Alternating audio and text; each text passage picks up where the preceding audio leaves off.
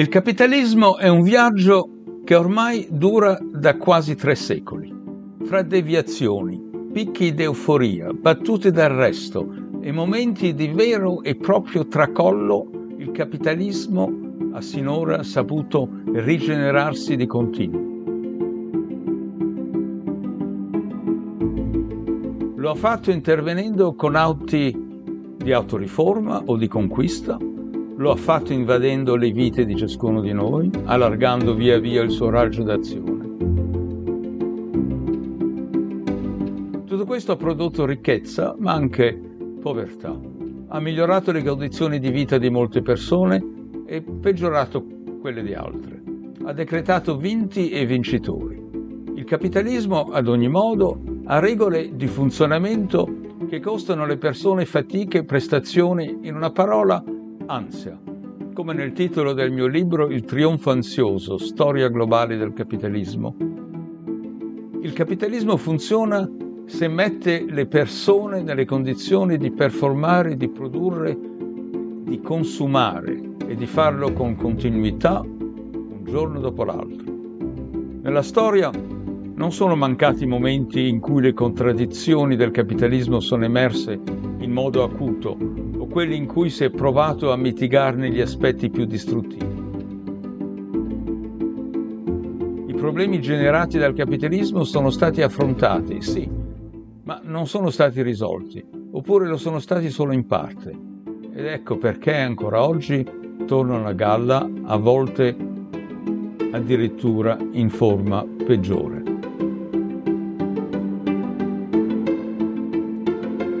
Rivoluzione Capitale. Il capitalismo e le sue svolte. Un ciclo di podcast a cura di Donald Sassoon.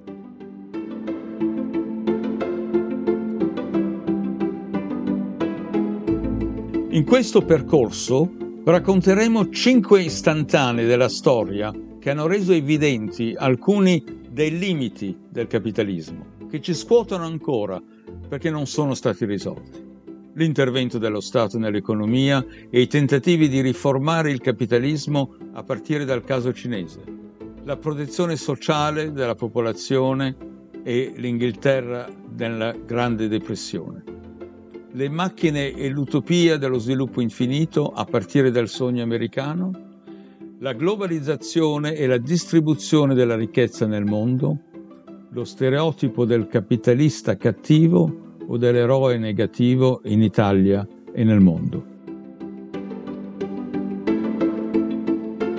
In questo episodio, Le leve del potere con Laura Linda Sabadini.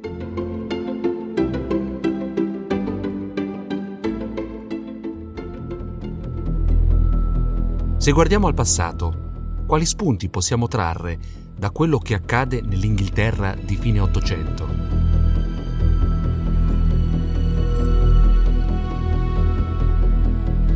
È il 1873 e siamo all'inizio della Grande Depressione. Il crollo dei prezzi a cui si assiste si protrarrà per circa vent'anni. Dopo la crisi, l'Inghilterra perde il suo primato industriale e cerca così nuove strade per accelerare il suo sviluppo. Potrebbe essere un'occasione per una svolta, per rendere lo Stato un volano di modernizzazione e prosperità diffusa.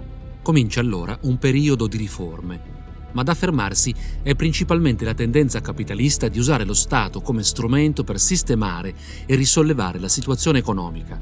Una tendenza questa che però non interviene alla radice delle disuguaglianze. Lo scenario che si apre è quello caratterizzato da un'ansia diffusa e palpabile per i disordini sociali, che pervade tutto il mondo capitalistico.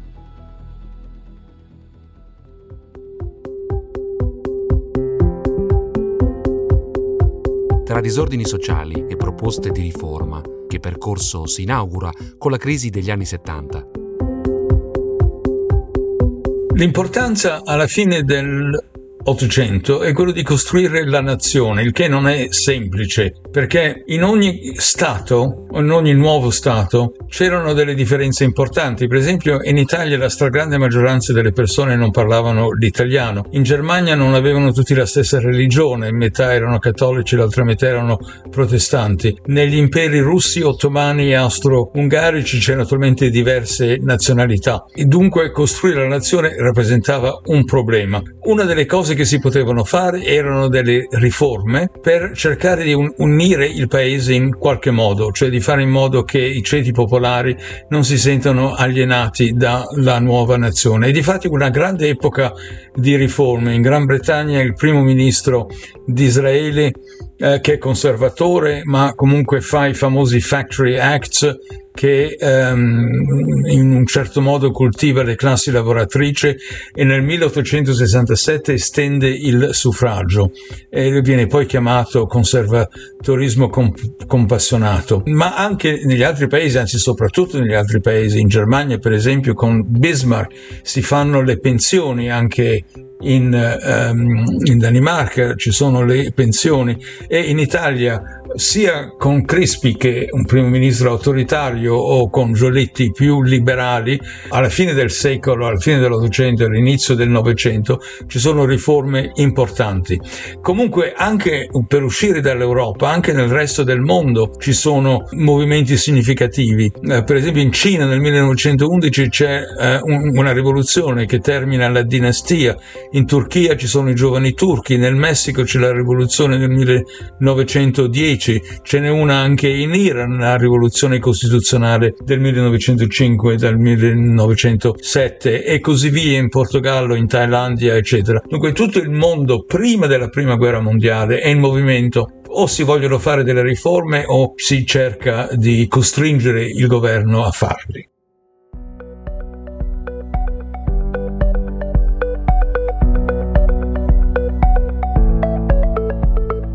Quali domande di protezione sociale vengono rivolte allo Stato e in che misura lo Stato è in grado di rispondere a queste istanze nel segno dell'equità?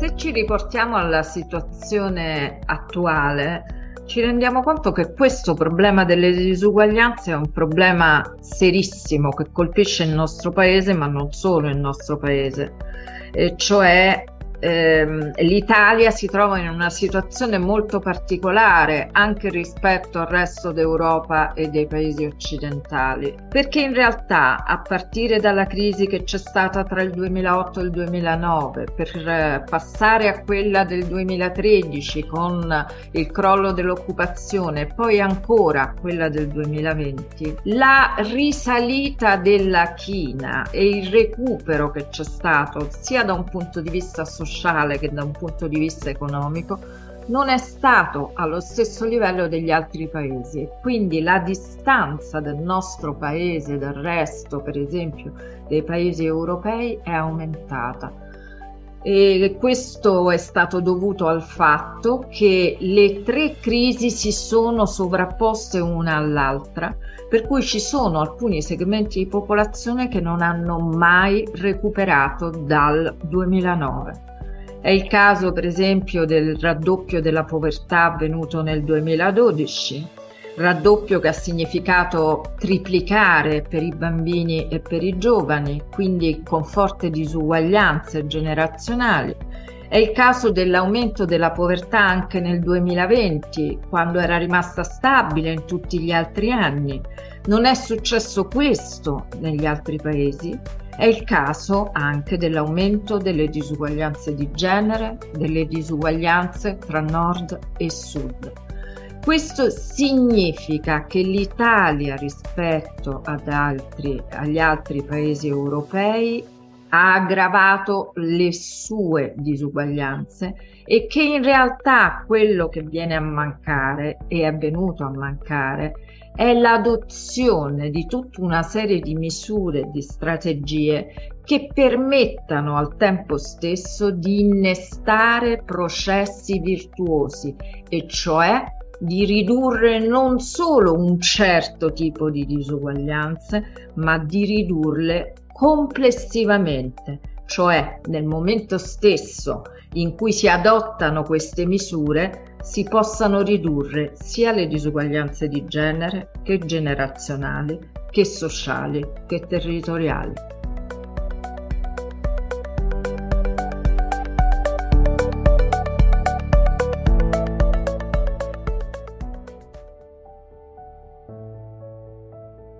Il cielo è di tutti, di Gianni Rodari.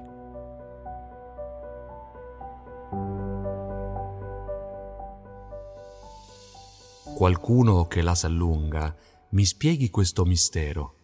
Il cielo è di tutti gli occhi, di ogni occhio è il cielo intero. È mio quando lo guardo, è del vecchio, del bambino, del re, dell'ortolano, del poeta, dello spazzino. Non c'è povero tanto povero che non ne sia il padrone. Il coniglio spaurito ne ha quanto il leone. Il cielo è di tutti gli occhi, ed ogni occhio, se vuole, si prende la luna intera, le stelle comete, il sole. Ogni occhio si prende ogni cosa e non manca mai niente. Chi guarda il cielo per ultimo non lo trova meno splendente. Spiegatemi voi dunque, in prosa o in versetti, perché il cielo è uno solo e la terra è tutta a pezzetti.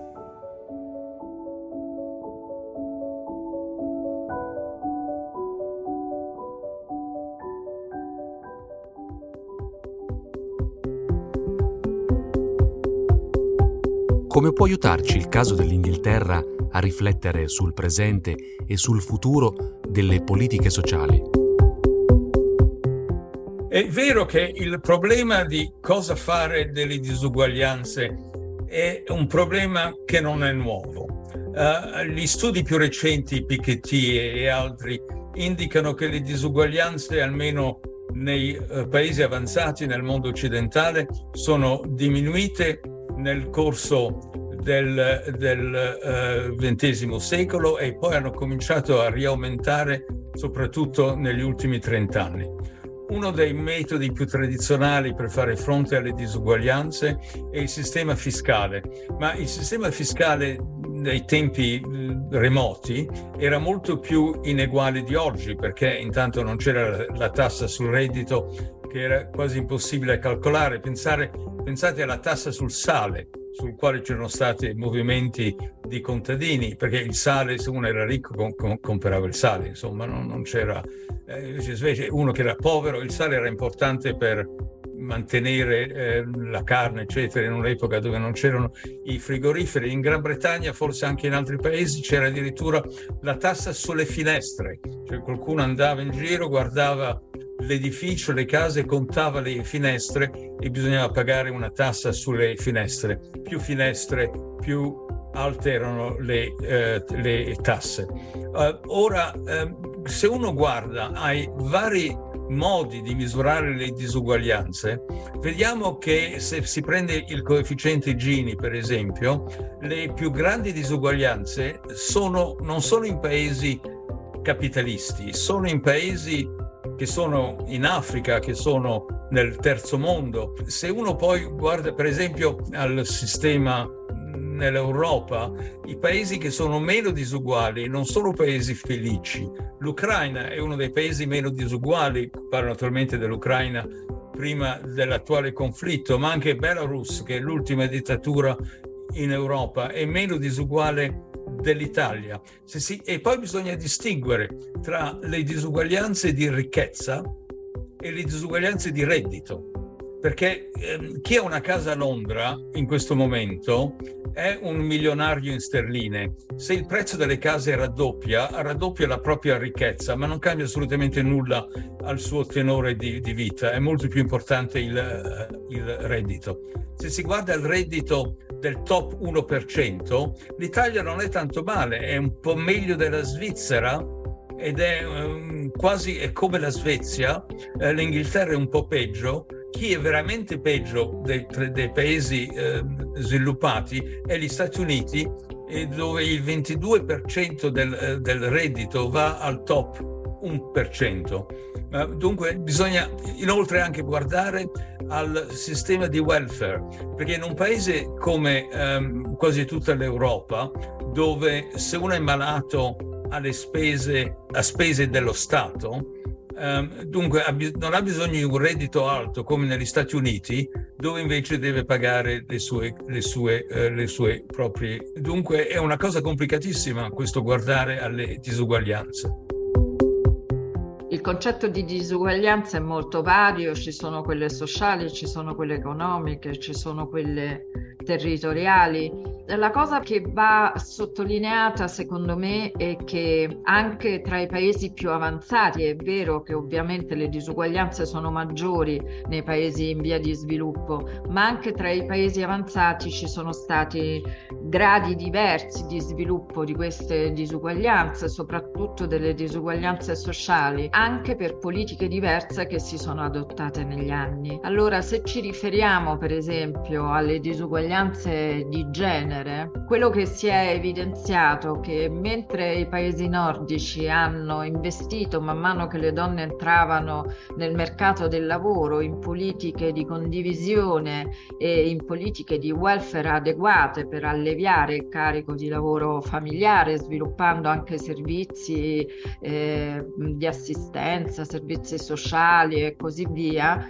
e, e, mentre in una seconda fase questo è stato fatto anche in paesi come la Francia o come la Germania e tutto questo ha portato riduzione delle disuguaglianze di genere, aumento dell'occupazione femminile perché ha innestato circoli virtuosi. Investire sui servizi significa alleviare il carico di lavoro familiare sulle donne e nello stesso tempo far crescere la stessa occupazione femminile perché in quei servizi ci sono molti molte donne che lavorano e nello stesso tempo alleviare il carico porta più donne a offrirsi sul mercato del lavoro e a trovare un lavoro. In un paese come l'Italia tutto questo non è mai avvenuto.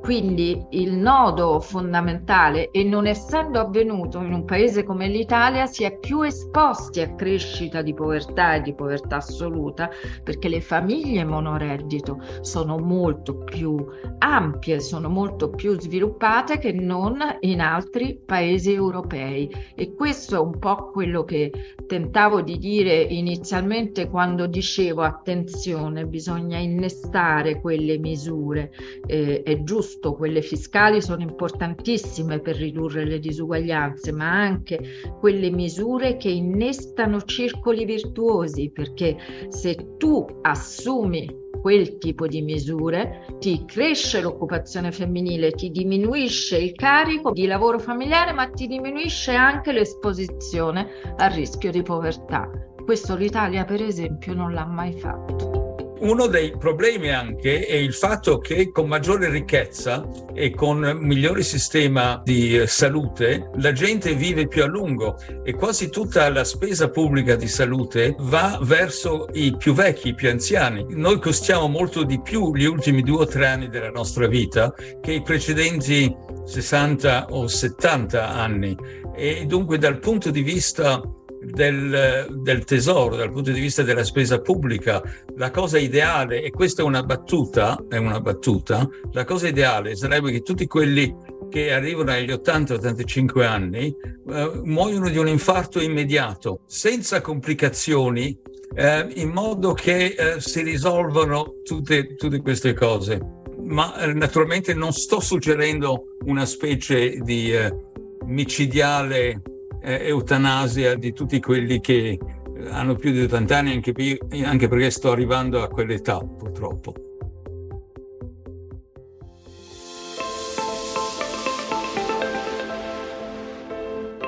Rivoluzione Capitale, il capitalismo e le sue svolte è un ciclo di podcast di Fondazione Feltrinelli, in collaborazione con Intesa San Paolo.